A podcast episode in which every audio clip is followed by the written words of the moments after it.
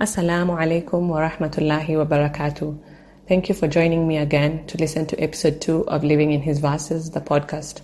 My name is Muna and I'm your host. I want to start off the episode by thanking everyone who listened to episode 1. I want to thank everyone who sent me kind words of encouragement and I also want to thank you for listening in today. Our topic of discussion will be deep. We'll be talking about our thoughts, our feelings, our emotions, our perceptions, and how we ultimately view our Creator. Our discussion is inspired by Surah Al-Ra'd, ayah number 11. We'll be discussing a part of the ayah. Let's listen to the ayah. له معقبات من بين يديه ومن خلفه يحفظونه من أمر الله إن الله لا يغير ما بقوم حتى يغيروا ما بأنفسهم وإذا أراد الله بقوم سوءا فلا مرد له وما لهم من دونه من وال We'll focus on the ayah where Allah says, He will not change the condition of a people until they change what is within themselves.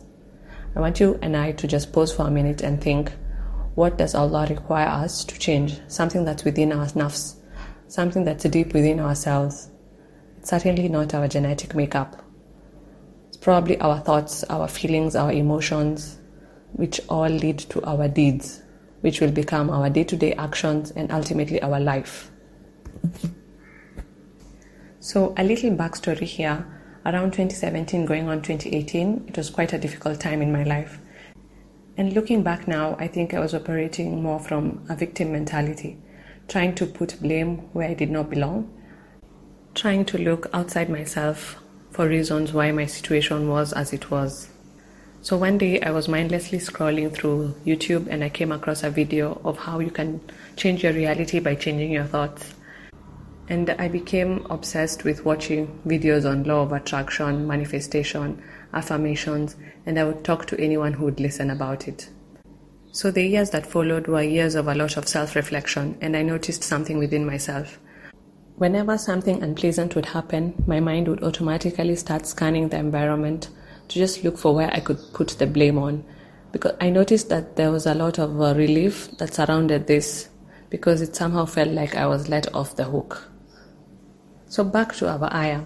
We have to change how we think, how we feel, our actions so that our situation can change. Our thoughts are the seeds of our actions, and our actions lead to our habits, which lead to our character, which leads to our life. So, how do we start changing? Yet, most of us have been programmed in a way to just see the glass as half empty rather than half full. Today, I want to tell you something. It's not your fault that you always think on the negative. As humans, we have something called negativity bias. Allow me to explain this to you. I actually learned this from a book that I'm currently reading. As small children, we experience both comforting and unsettling times, and our comforting times are often blocked from surfacing, so we seem to only recall the painful memories. This is because when we experience our safety or security being threatened, our bodies react by erecting defenses, and these unconscious defenses become our default, orienting our attention towards difficult or unsettling, so we all know that energy goes where attention goes. And the more we focus on the negative, the more it grows inside our mind. So we grow up thinking that everything that has happened to us in the positive light, everything that Allah has helped you and I accomplish, it becomes on another side of a wall, outside our reach. So I know you're asking me, like, I've told you that we have this negativity bias. I told you that we have to change our thoughts, our feelings, and our emotions so that our situation can change, but I'm not getting to the how. So listen now, I'm getting to the how. The average human has about 600,000 thoughts daily, 90% of which are subconscious. That means you're not even able to tell what you're thinking about. The problem here is that most of our subconscious thoughts are usually in the negative and we are not even aware of them. It's impossible to start tracking the 600,000 thoughts, but what you can do is just check in with yourself by asking yourself a simple question How am I feeling? Our emotions are mirrors of our subconscious thoughts. Sometimes you may notice that you may be feeling happy or sad and you can't really explain why. The reason is that you have subconscious thoughts running around your mind which influence how you feel. So by you asking yourself, how am I feeling? Am I feeling happy? Am I feeling sad? If you're feeling sad and you don't even know why, this we can attribute to your subconscious thoughts. Step number one is awareness. Awareness is everything because it creates an avenue for change.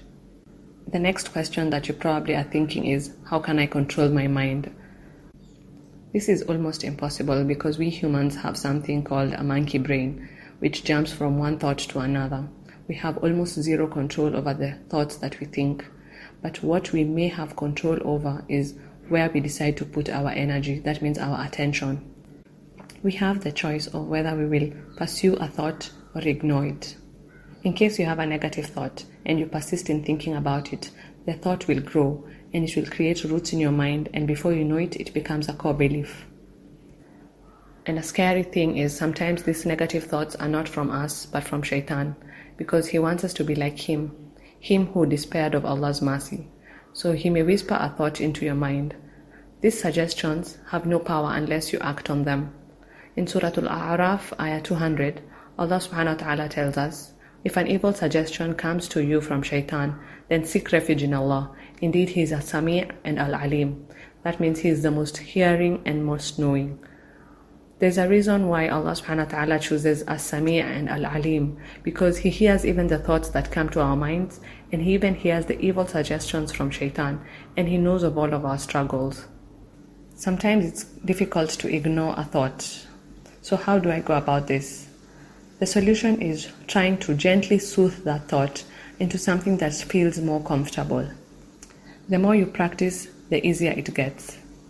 Because changing what is within ourselves, changing that negativity bias, is also a form of jihad because we want to think good of Allah. In a hadith recorded in Tirmidhi and Hakim, it says, Hoping for good is an act of worship. So, if hoping for good is an act of worship and we have been programmed to think in the negative, this is already a push pull situation within ourselves. So, we need to start striving to think good of Allah. Just a question for you to reflect on Have you been fair in appraising Allah? Have you given Him an appraisal that is due for Him? In Surah Zumar, ayah 67, Allah says to the disbelievers, They have not appraised Allah with true appraisal. So, why am I asking you this? Why am I presenting this question? Sometimes you may feel trapped in a situation you don't like, and it may last even a longer time than you had anticipated until you reach a point of despair, as we all humans do. And at that moment, Shaitan makes us forget all the other times that things have worked well for us. All the memories of your past successes are locked away behind a wall, away from your eyes and you adapt a victim mentality because it's the easier way out. It's easy to let go of hope and sit in despair because it requires zero courage. In fact, apathy is the lowest on the scale of energy of frequencies because it has the lowest energy. At this moment, let us try to see on the other side of the wall. When is it that Allah saved me from a situation or gave you what you wanted and accord Him that gratitude? Know that He has your back. Because if you think about it that if your situation will not change, haven't you already limited the power of Allah in your mind so that you're able to come to such a conclusion? Because at the end of the day, Allah subhanahu wa ta'ala controls all our situations, as evidenced in Surah Al Rahman, ayah 29. Whoever is within the heavens and the earth, ask him. Every day he is in bringing about a matter.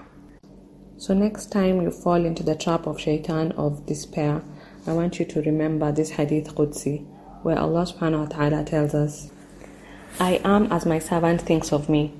I am with him when he mentions me. If he mentions me to himself, I mention him to myself. And if he mentions me in an assembly, I mention him in an assembly greater than it. If he draws near to me a hand's length, I draw near to him an arm's length. and if he comes to me walking, I go to him at speed. Also, remember the Prophet ﷺ encouraged optimism, and there's a hadith that the Prophet ﷺ said, There is no spreading of infection except if Allah wills it, and no evil omen, and I am pleased by a good omen. And a good omen is a good word. Similarly, it was reported from Ibn Abbas anhu that the Prophet ﷺ would seek good omens and not evil ones, and he would become pleased by a good name.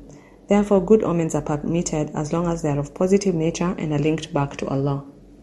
So, as I finish off, I want to give you this assignment. Monitor your thoughts, and if that's not possible, monitor your emotions. Learn to not give attention to negative thoughts, and if that's not possible, then soothe your ne- negative thoughts to something that is feeling more comfortable.